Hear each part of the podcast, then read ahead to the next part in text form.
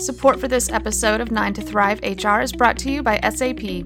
As the market leader in enterprise application software, SAP is at the center of today's business and technology revolution.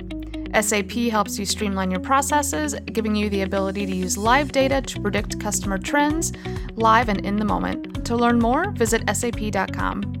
Hi, everyone, and thank you for joining us on another episode of 9 to Thrive HR, a podcast produced by HCI where we discuss some of the most pressing issues facing talent management today and help surface ideas and solutions to those problems by speaking to experts and practitioners in the field. My name is Randy Kenny, and I will be your host for today. I'm joined by Karie Willyerd, Head of Global Customer Education and Learning at SAP and author of Stretch How to Future Proof Yourself for Tomorrow's Workplace. Let's get started with a little more about you, Karie. Can you tell our audience a little about yourself? Sure. Um, so nice to be on this show with you. Really appreciate it. I um, I've been a chief learning officer, a chief talent officer for uh, a long ways going back for five different companies, and uh, um, before SAP, I was at Sun Microsystems. Got a crazy idea to be an entrepreneur and start up a company, and um, that turned out to uh, work out really well. And so sold it to SuccessFactors, and now I'm uh, part of the SuccessFactors family. Uh, along the way, I just uh, I like to write, so I've written not only Stretch, which we're going to get a chance to talk about today, but the 2020 Workplace as well. So, so I like to play in a lot of uh, a lot of things. So, uh, hopefully, it'll be an interesting conversation. Absolutely, I think it will be. And let's talk a little bit about uh, Stretch. In that new book, you talk about tomorrow's workplace. What are some of the biggest differences between the workplace of today, or yesterday for that matter, and that workplace of tomorrow? Well, I think it's going to be defined by quite a few factors. You know, just first off, the increasing pace of change. Just as an example, companies used to stay on the Fortune 500 list 75 years. Today, they stay on it about 15 years on average. So, so even our biggest companies are going through tremendous change. And of course, we would feel that at the personal level. Um, I think something really interesting is the, you know, what uh, one author has called the rise of the robots, and how much the algorithms and robotics are going to play in in our future. One study said that 47% of jobs are going to have uh, major parts of their jobs replaced by 2020. I mean, that's pretty stunning. So we're going to be working alongside robots in an increasingly complex world, and um, and jobs as a result are going to shift and morph to to meet needs, leading to you know, what a lot of people have called the gig economy. So I think those are kind of the big three: the complexity, the, the machines coming into the world, and then um, and the gig economy are going to affect us in a day-to-day basis. And in this world of increasing change, especially change on the day to day, busy individuals and organizations can often fall into the trap of focusing on the short term at the expense of the long term. What are some strategies for overcoming this in our individual careers? You know, that's a great question because we're getting more and more work put on us as well. I mean, the, we've become more productive. Most people report longer hours. We're taking shorter vacations.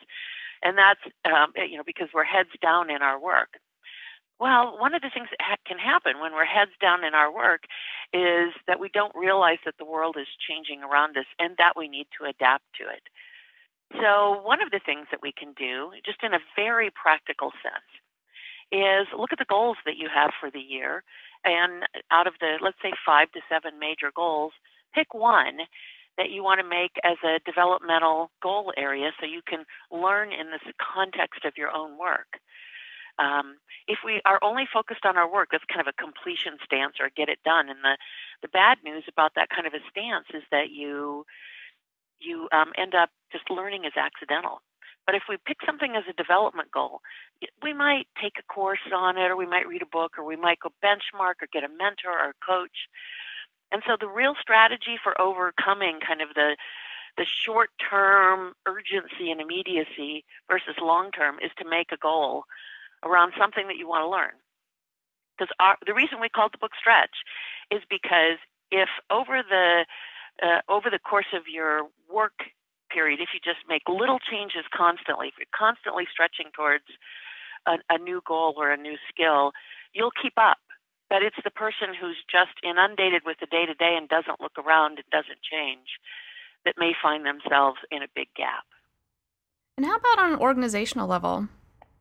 So, what can organizations do to make sure they focus on the long term as well as the short term? You know, I, I work for a great company that that does set some big, hairy goals for the long term, and um, and so then you roll that down at organizational levels. Okay, if we're going to get to this much revenue with this much profit in this kind of product areas, how do we do that at each level in the organization?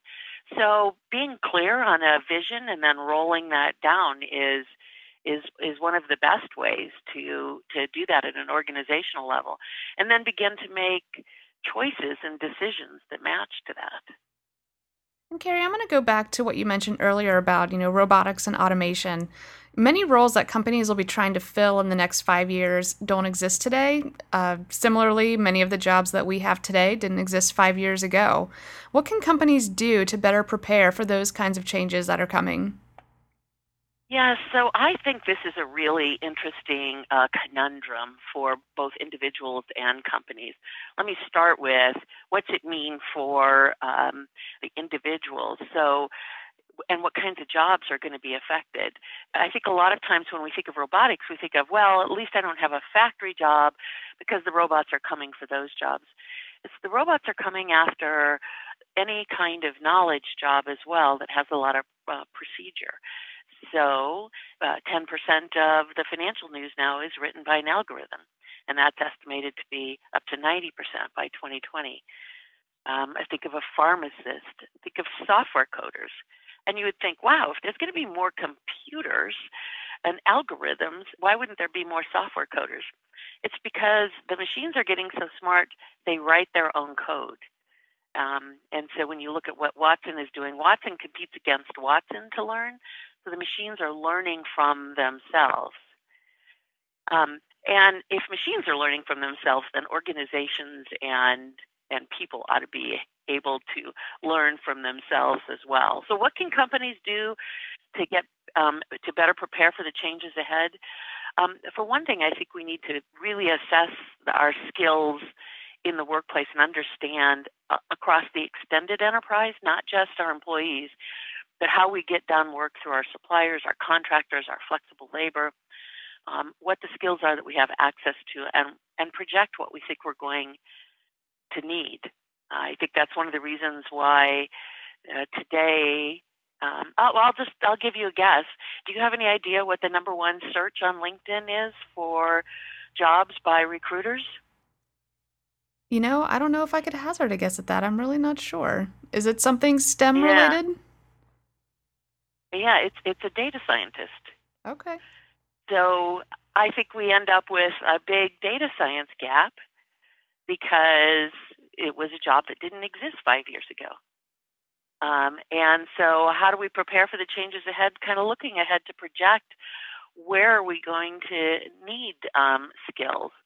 And then, secondly, whenever there's been a big shift in technology, one of the things that companies do is prepare their own curriculum or work with people to prepare curriculum to get to get ready for that. So it, it's too late to wait for universities to graduate data scientists. The need is today.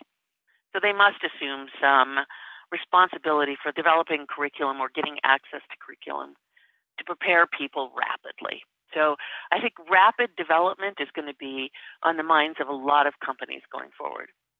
Maybe one other reason that rapid development is, is really important is we have uh, today, 11,000 people in the U.S. a day turn 65. And when you look at the generation behind the baby boomers, the Gen X, they're a small generation. So every baby boomer exiting, even though some are going to work longer, but everyone leaving, uh, their jobs can't be given all to Gen Xers because there's not enough of them. So they go to millennials. So now millennials are going to step into big jobs earlier than we've been doing for a while. Uh, so we have to help we have to help the millennials develop more rapidly as well. I think being aware of these big trends and starting to develop our human capital plans and strategies is one of the biggest things organizations can do. And let's uh, think about our HCI podcast listeners, the HR professionals that are tuning in. If you could give those folks one tip, one thing they could start doing differently today to better themselves for the future, what might that be? You know, we did an a, enormous amount of research for the book Stretch. My co-author is Barbara Mistick. She's a college president, and we reviewed over a thousand studies. We ran a global survey with SAP, and uh, came up with five practices and then we designed a lot of tips to go with each of those practices. But the number one practice out of the five was build a diverse network. What people told us when we said, How do you stay current? was I hang around smart people. So the most important thing to do is hang around smart people because this little tribe, your guild, can help you stay current. So here's the specific tip find five to thrive. And that is find five people who, when you're with them, they just make you better at what your work is. They give you ideas, they catch you up to date on things they've been reading. They they're networked and so they know other smart people and so have you heard about this or that that's coming up? Um, and and they motivate you when you're in the dumps. So this isn't like a like a personal board of directors. These are just five people that you can count on to help you stay current. And the and the trick is make sure they're on your calendar at least once a quarter. When I looked at my five to thrive, I wasn't getting them on my calendar enough because other people were consuming my calendar. So um, so my one tip is find five to thrive and then spend time with them. I think that's great advice. Networking is so important, and maybe some of our podcast listeners can find their five to thrive on nine to thrive. We'll keep our fingers crossed for that. Thank you so much, Karie, yeah, for absolutely uh, for taking the time to join us, especially in your busy new role, and talk a little bit about the future of the workforce. We appreciate you being here to do that today. Well, thank you very much. We also want to thank all of you tuning in and encourage you to subscribe to this podcast if you enjoyed what you heard. You can find us on iTunes, SoundCloud, Stitcher Smart Radio, and on the YouTube channel HCI Talent. Lastly, one more big thank you goes to SAP. Without their generous support, HCI couldn't deliver great content like this. If you're interested in learning more about what we discussed in today's episode, you can find more resources at hci.org. For 9 to Thrive HR and all of HCI, this is Randy Kenny.